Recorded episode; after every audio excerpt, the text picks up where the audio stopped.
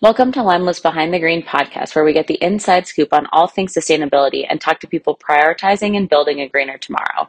I'm your host, Rebecca Smith, and today I'm joined by John Smieja, VP and Senior Analyst on the Circular Economy at GreenBiz, and Suz Okie, Director of Design Strategy and Senior Analyst on the Circular Economy at GreenBiz as well. John joined GreenBiz's circularity team in 2022 after nine years doing corporate sustainability work in the building products industry. He holds a PhD in chemistry from UC San. Suz has been at GreenBiz for three years and is passionate about redesigning our economy to enable a more just and resilient world. She holds an MBA in design and strategy from California College of the Arts and has a background in the arts. Today, we'll dive into how fast fashion can create a challenging cycle for the environment throughout its entire supply chain, from where materials come from to how it travels across the globe to how consumers then dispose of these items as they deteriorate, since we all know from experience that they will faster than we'd like to admit. John and Suz bring insights from what they've seen in the space and what they expect and hope will change in the coming years around creating a more sustainable and more effective circular economy. Let's dive right in. Welcome back to the Line Limelift Behind the Green podcast. Uh, today I have John Smieja from GreenBiz as well as Suz Okie from GreenBiz. If you both could give a little intro to yourself, that would be fabulous. Yeah, I will. I will start us off. Uh, thanks for having us, Rebecca. Uh, I'm John Smieja. I lead circularity here at GreenBiz Group. Uh, before that, I spent almost a decade in the building products sector doing corporate sustainability. So I have a little bit of experience in this space. And I'm a recovering chemist uh, from, from way back in the day before I started this work. And and yeah, thank you so much for having us. Um, I'm Suz Okie, um, Director of Design Strategy and Senior Circular Economy Analyst at GreenBiz. Um, I have been on the GreenBiz team for three years now. Uh, my background is actually totally different. Um, used to work in the arts uh, nonprofits prior to to shifting career paths and joining the sustainability train. Um, but I've always been an eco warrior at heart. Um, always very conscientious of my my recycling and consumption habits. So it was a very natural fit when I when I landed at GreenBiz. Yeah. Love that. That's perfect. That is perfect. Eco warrior at heart too. That's that's great. That's great. Um, okay, so since you guys both, I mean, circularity is really where you where you focus on at GreenBiz. Um, let's really set the stage for this conversation. Can you tell us a little more about circularity or what a circular economy is? Yeah, I'll, I'll get us started. Um, so you know, at at GreenBiz, we sort of, we look at circularity and circular economy as synonymous. Um, you know, really, circularity is our our title, our branding for our conference, and sort of how we go out um, into the world talking about circular economy. Um, but really, you know, both terms represent the idea that in order to support the growing population of humans, as well as maintain, you know, some sort of natural integrity on Earth, we need to completely remake the global economy um, in a number of ways. Uh, whether it's wasting less, keeping products and materials in circulation longer, or uh, regenerating natural systems, uh, preferably all the above. Exactly. Um, and those, those are actually the three principles that the Ellen MacArthur Foundation um, has put out as far as what it defines as circular economy. Great resource as far as um, if anyone's interested in diving deeper on, on circular economy topics. Um, but in general, you know, it really comes down to the idea that we need to be extracting less from the earth and we need to be throwing away less. Right now, we have a straight line of consumption where we extract, consume, and throw away. And in an ideal world, we would be cycling everything back into the system. And, you know, know, often people think, okay, that means I need to be recycling the, you know, packaging that my products come in. And that is great and definitely part of the conversation. But um, I think often we, uh, John and I, try to think of ways to encourage people to think higher and with um, greater ambition when it comes to consumption. Um, it's not just about the packaging it's about the products themselves. It's about everything that we consume as humans. Um, and really recycling it should be the the lowest goal. The bigger goal should be products that last longer that can be repaired that can be reused. Um, or uh, in general just keeping any any material that's extracted from the earth or or, um, or, grown at its highest and best use for as long as possible. So really shifting the way that not just how we make products and and use products but yeah how we how we consume products really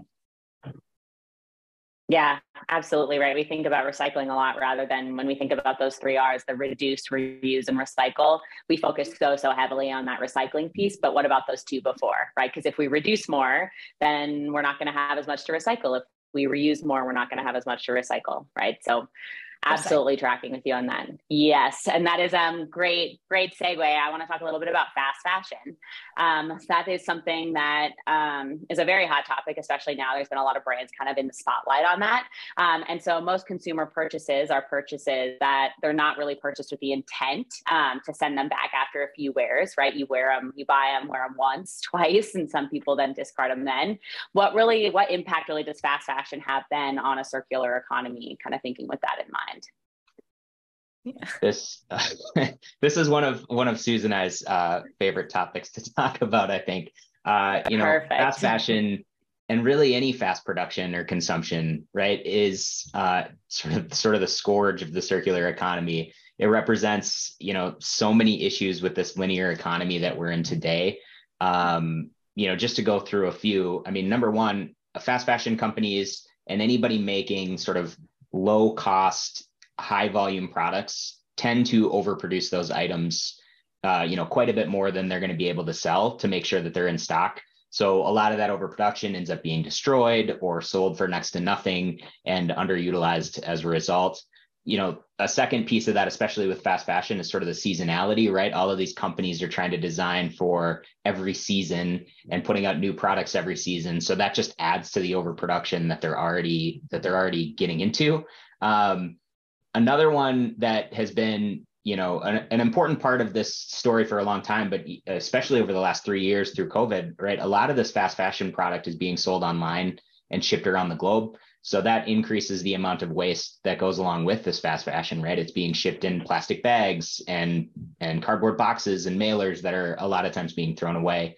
Um, another one that it, that you actually mentioned rebecca is this this idea that a lot of these items are only worn a handful of times and then disposed of. Mm-hmm. um, and a lot of that disposition is through just outright throwing it in the trash which is obviously awful. A lot of it is through donation. Um, but you know most of the indications now are that the donated amount of clothing is more than the globe actually needs uh, so a lot of this stuff is ending up in mountains of waste uh, in developing countries and causing pollution problems there. So that's obviously not great. And then the last one um, that I'll bring up is really that a lot of these fast fashion items are low quality from the start, right? So even if you wanted to wear them for a really long time, they're not going to last. They're going to break down. Um, and so they're not, you know, they're not durable enough for multiple users. They can't really be repurposed in any meaningful way. Um, and they're sort of they're sort of made almost distinctly for this linear economy that we're stuck in now. Absolutely. I, you really you kind of get what you pay for when it comes to fast fashion. There's a reason why it's so cheap and it's off it's because it's not something that's going to last and often it's made from toxic chemicals from things that are going to be highly destructive when produced and then they're produced at such scale that it's exceedingly destructive by um, um, just the order of magnitude in which they're being pumped out into the world. Um, but I'm, I'm going to just add tack on to what what John just um, outlined. Beyond them being exceedingly destructive, um, I think what's unfor- uh, unfortunate is that it really encourages, enables, and almost idealizes this culture of consumption that we um, should be consuming a lot of new products, and that in order to, um, you know, have an interesting aesthetic or to be myself or to be um, uh, you know, fit in with this world, I need to have this giant wardrobe. I need to look differently every day, or, um, you know, I don't want to be seen with the same outfit twice. Um, and really, truly, we we have to shift if we want to to live sustainably on this earth we have to shift the way in which we interact with goods um, and products and certainly with fashion um, the you know movement towards capsule collections or um, a minimized wardrobe is something that I think is exciting and, and um, compelling. What we really need is durable goods, durable products that last long, um, and that can be not just physically durable but emotionally durable. Things that we emotionally connect with and want to hold on to. Um, and unfortunately, fast fashion um, rarely hits the bill on, on the latter. Um, so I think it it's synonymous with a, a, big thing that we'd like to see shift dramatically as far as um, how our economy operates. Yeah, absolutely. And not even just thinking about it from like that green perspective also, but like, I mean, our credit cards at this point are going to love us even more too if we're only buying the things that are actually truly bringing us joy and that, and that we can connect with on that emotional level. Right. Um, yeah. You mentioned something before also, John, about, um, well, both of you, I guess, brought this up where it's not just talking about um, the materials, right, that get brought into it. But if you're thinking about that entire process um, from start to finish, it's that you're also including, you've got carbon emissions, you've got wasted water, right? There's a whole lot going on here when it comes to that sustainability piece. Um, and retailers today have really lofty sustainability goals. We see them every single day. They're very, very pronounced and they're, they're talking about them a lot, right? Because they're, it's what the industry is talking about. Um, and so, what are some good examples of retailers today uh, that are changing some of these areas of their business to prioritize circular uh, circularity a little bit better? Yeah, I'll I'll start this one if that's okay, John. um, I think you know it's still pretty early days and it's very exciting to see that there's a lot of um, shift in demand from consumers and shift in what um, you know how retailers are coming out in the world. As you say they've got a lot of lofty goals and um, our hope is to see watch those goals turns into more and more action but we are seeing some really compelling ones. Um, i think in general uh, the again kind of thinking about that waste hierarchy of um, you know recycling is great but we should be thinking about how we design our products how we consume our products. Um, so the things that are most compelling to me are almost always when we see business model changes um, when when um, retailers are offering rental services, their subscription services, resale of, of used goods. Um, when they're actually shifting how their business operates in the world, that's when it fi- we find it most, um, when I find it most compelling. So some good examples of that.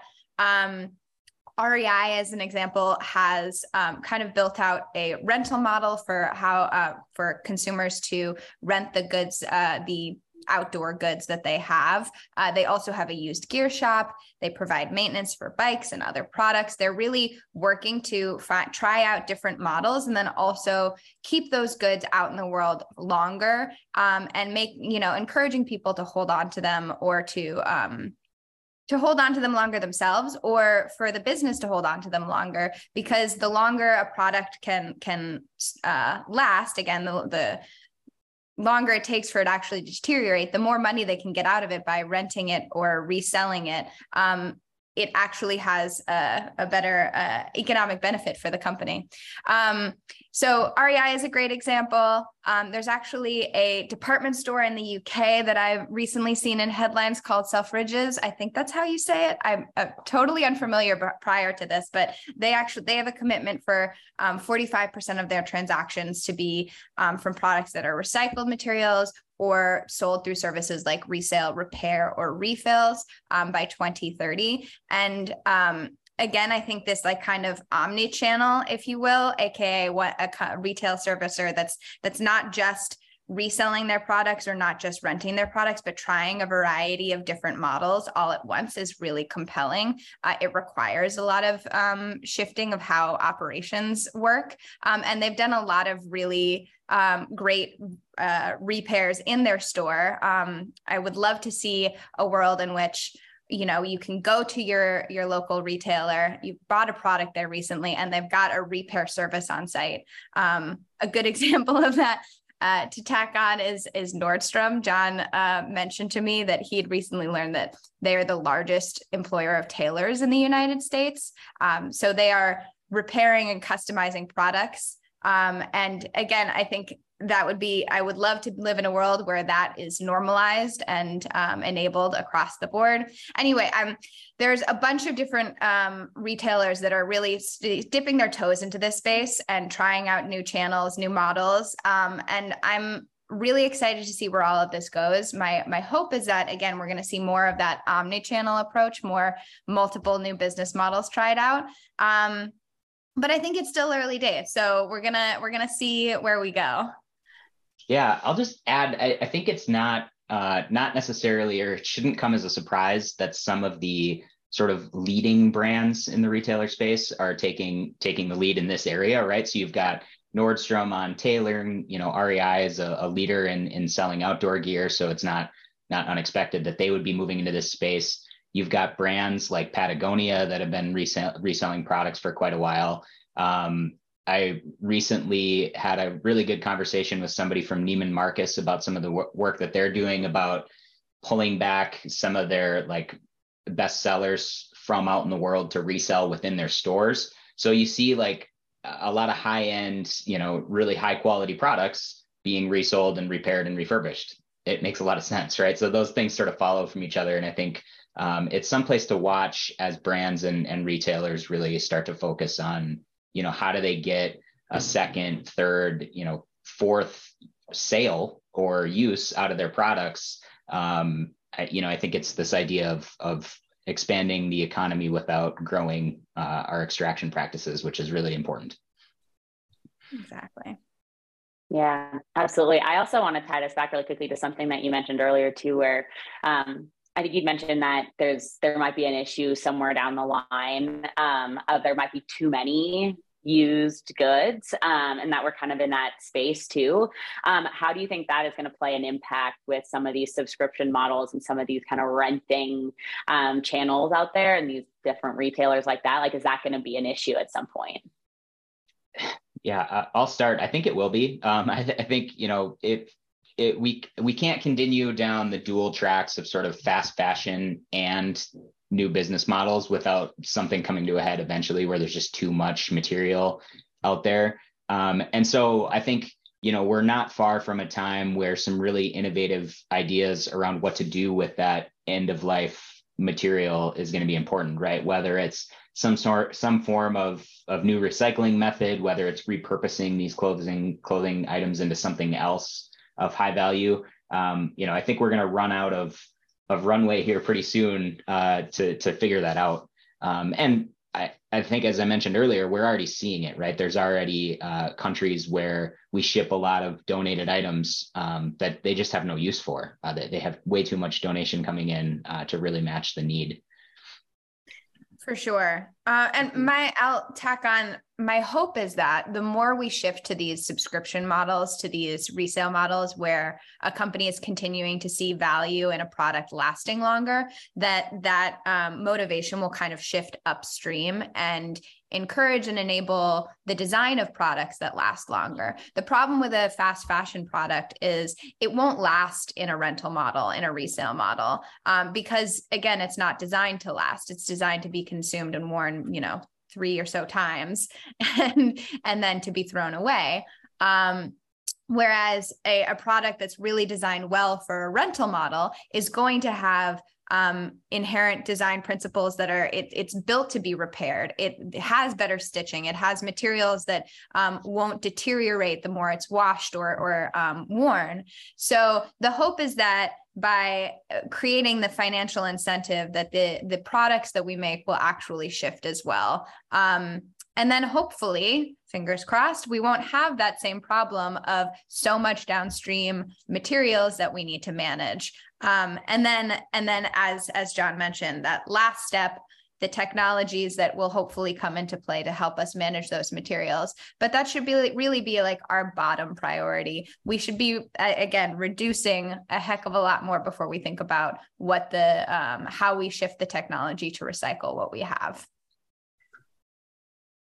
Yeah absolutely. No that's a good it's a good reminder too just to kind of think about that as consumers that really think about the purchases that you are buying um, before before you buy them right? Think about look at that material think about the brands that that you're used to purchasing with and maybe see if there's some places where you can shift even if it costs a little bit extra because it's probably going to actually when you think about that it's probably going to cost you a little bit less in the long term too right? There's lots of things we can think about there. Yeah. um, i want to shift a little to that oh sorry keep going. No, no. I was just going to say that upfront cost of a more expensive product that's going to last longer often deters people, but realistically, that you know those fancy pair of leather shoes they're going to last a heck of a lot longer than the the plastic ones that you might be tempted to buy that you can buy several of so it, it the upfront totally. will last longer sorry go ahead though yeah no no totally it's a really good reminder it's a really good reminder because i think this is something that a lot of consumers we we struggle with sometimes when it comes to these purchases we think of them as a big purchase up front but really that that cost is going to be it it expands over a long period of time, right? So it really does it really does come back in a, in a good way. Um, I want to shift a little bit to logistics and talking about Nordstrom also really makes me think about this as well is that they have the best return policy and they always have. And i think they've switched that a little bit um, in the last few years. But like i remember i remember being 14 long long time ago and like you could buy something and no matter what they're always going to return it right? And that's something that they've really they've built a brand off of. And um, as we think about some of these items that end up being they return or like rei taking um, used goods back I know they have like their models a little different in that sense, but if Nordstrom, um, if they were to start taking items back, or if there's some other big brands that are taking them back, what does that really mean for that logistics piece for a retailer that they have to start thinking of if they're going to get items that are thrifted or taken back on consignment and they're not really used to doing that? How big of a shift is that going to be for them um, to kind of process those? I'll, I'll start on this one um, because I I, one of the examples that I learned about this year is uh, what On Running is doing uh, with their. They developed a new shoe that's only available through a subscription model, right? And so they, as they were developing this new shoe, they had to build up the warehousing and the reverse logistics to get it back. And when I talked to them about this, they basically said it's like building a whole new business within an existing business. So I think the the idea of keeping tabs on your customer and knowing where and how they're using their products getting those products back through you know consolidation and reverse logistics back to where you can use them again those are both going to be really big challenges for most of the economy.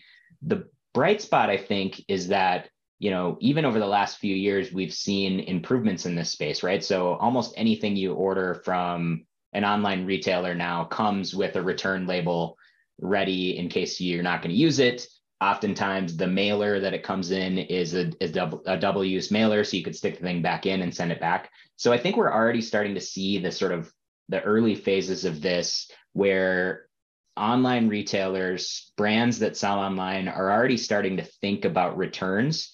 And granted, they're thinking about returns because this thing doesn't fit or I don't want it. I want to send it back right away. But the same the same mentality can be applied for a product at the end of its first use, right? So um, I think we're starting to see the, the sort of early formations of this, but we are also hearing that a lot of brands are challenged with it, right? They're going to have to, they're really going to have to invest in the technology to be able to to track these items long term. Yeah, absolutely. Right. So Sorry. we could see we yeah, I was gonna I was just gonna add we could see you know companies that already exist in the marketplace expanding, right? So Amazon has logistics, they have vans driving all over the world. Uh, they could start doing reverse logistics. You've got FedEx, UPS, all the other, you know, all the other companies that you see driving around neighborhoods every day. They're already sort of set up to do some of this potentially. And then, you know, there's also, I think, a space for whole new companies to step in and develop reverse logistics models, right? So there's actually an economic opportunity here for new companies to build up uh, that can handle some of this reverse logistics. Yeah, it is probably the biggest headache we we constantly hear amongst um, retailers or amongst e-commerce um, folks. Um, reverse logistics is an exceedingly difficult process, but if you think about it, we've spent um, you know decades now uh, streamlining and improving the process of delivering goods to consumers. And I think it's just a question of applying the same gumption to the return process. Um, it's going to be a bumpy road. It's a uh, it's definitely a trickier process than getting uh, materials to people because you have to sort through and repair and fix and look at the where uh, you know assess the product. Um, but I am confident that there are solutions that will continue to to grow. And as as John said, I think there's going to could there's a lot of potential for new players and disruptors to come into the space and improve and chat and change the way that this um, process is managed.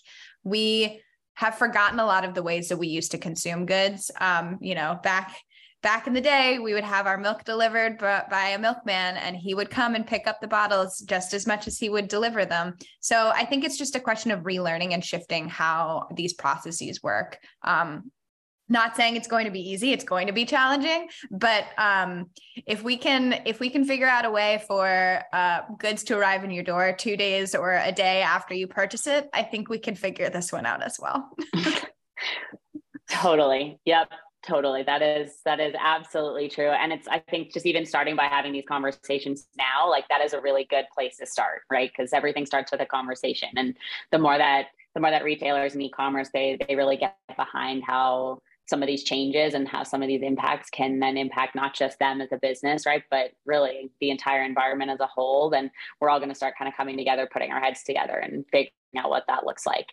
Um, and that conversation's already started. So we're one step closer so, yeah. which is good. Yep. Uh, if you had to leave us as consumers, as anyone as a consumer, about how we can positively impact a circular economy, um, what advice would you leave us with? Dude, uh, this is, um, I feel like uh, I don't want to be always too preachy uh, ever, but I think in general, John and I are very aligned on we all just need to be consuming a lot less than we have been. Um, in general, I think we're in a society where, again, we're we're enabled to and even incentivized to be consuming the next new thing um, and consuming at a much more rapid pace than we ever have been in the past. And we need to get back to a culture of valuing the products that we have, that we own, um, holding on to them as long as we can, and finding ways to uh, repair and extend their life rather than, um, you know, throwing them away for the new uh, shiny toy. Um, so, in general, I think my my hope is that everyone thinks about holding on to the things that they they own. Um, and when uh, when you do need new things look for those um, secondhand goods. Look to to buy things um, through resale channels or uh, if it's something that you know you won't need for long try to find a way to rent it. Try to find a way to do it through a shared economy. Um, we in general need to be shifting a lot of the ways that we we look and value products um, though i will say in general i don't want to pay, place too much onus or blame on the consumer either this is we are in a society that was designed for us to want to consume and to want to consume more and more and more. Um, so valuing those brands that are that are boldly stepping into this space of saying, you know, I, we want to produce less. We want to you to hold on to things longer. Um, supporting those companies that are that are uh, championing that message um, will also go a long way. John, do yeah. you have anything else to add? you know, I'll go back to this this idea of sort of cost of ownership, right? Like we think as as a society and you know especially like here in north america we think about this when we talk about buying a car or like a big a big ticket item right we talk about total cost of ownership and a lot of times we're willing to pay a little bit more upfront to save long term i think we really need to start applying that more to the everyday items you know whether it's clothing, household appliances, tools, furniture, you know, whatever. There's there's any number of things that we buy uh, very regularly that we could apply this same adage to. And I think um, you know, fast fashion is just a, a good highlight of that, right? Like if we buy some staple items that'll last us years and years versus seasonal items that might last us five to 10 wears, um, we're going to save a lot of money over time. And I think I think applying that sort of economic lens to the way we buy everyday products uh, is probably a good start as well. Um, you know, not just looking at the low sticker price, if that's still a term in today's digital world. Um, so, you know, not just thinking of something as a good deal, but something as valuable for the long term, I think is is going to be important too. Yeah, absolutely. Really looking back at some of those habits. And it's interesting because the pandemic really threw it, it made a huge change in one of my habits. And I weirdly love the smell of library books. I think they smell fabulous. Like I love library books. Yes. But COVID, the I mean, the libraries weren't open during COVID, so all of a sudden I got on this, and I read all the time. So I got on this habit of like constantly buying books on my Kindle or buying books to be delivered. And I was like, Rebecca, get back to the library. They're open now. Right. So it's like getting like you change from one habit to another, and then it's like getting back to that habit, and it's that's a yeah. process in itself. So that's I think something we're all working on now. Exactly. And I think we often view the way that we operate in this world, the way we consume goods, the way that we've shopped um, as immobile. This is like how it is. And I think the pandemic, to your point, was a really good reminder of like, oh, wow, things can actually shift pretty, pretty dramatically, pretty quickly. And we can figure out new ways of, of living and operating. So I think not being being flexible and fluid in in how we how we think about these things and how we consume in the world and where we spend our money that's um it's a valuable lesson for all of us to to reevaluate. Yeah and you're 100% correct. Libraries and used bookstores have yes. the best smells in the world. Best, best smells. Couldn't agree more. They, they smell so good. Um, well on that note thank you so much for joining um, this has been this has been great learning so much about circular economy. Um, can you real quick just let everybody know where they can find GreenBiz and where they can find you online if they want to reach out, social, email, whatever you want to share. Yeah, uh, so you can find us at uh, www.greenbiz.com. It's B I Z. Uh, Susan and I both contribute to our Circularity Weekly newsletter. Uh, a lot of those articles go up on that website. You can also subscribe to that newsletter uh, on our on our homepage. Uh, we also have our Circularity Conference every year. Uh, this next one is coming up June 5th through the 7th in Seattle. Um, we're very excited. We'll bring together about uh, we're we're shooting for 1,200 uh, folks from all over the economy uh, that are working on on implementing the circular economy in their companies or their cities or you know w- whatever uh, they inhabit.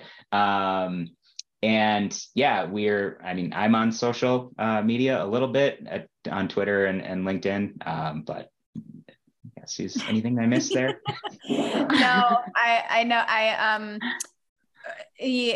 Personal goal a couple years ago was to get off social media so i don't have any any links to share there although i am on linkedin um, and yeah as john said i think the best way to, to hear more from us is really greenbiz.com and subscribing to our newsletter uh, lots of interesting stuff coming out that way so uh, hopefully we'll see you there Perfect. Yep. And I'll make sure that your LinkedIn, all these links are in the show notes. I can attest that the newsletter is great. Get it frequently read all these articles. So make sure you go and follow that. And thank you for your time. It was a great conversation. Yeah, thanks for having us, Rebecca. This was fun.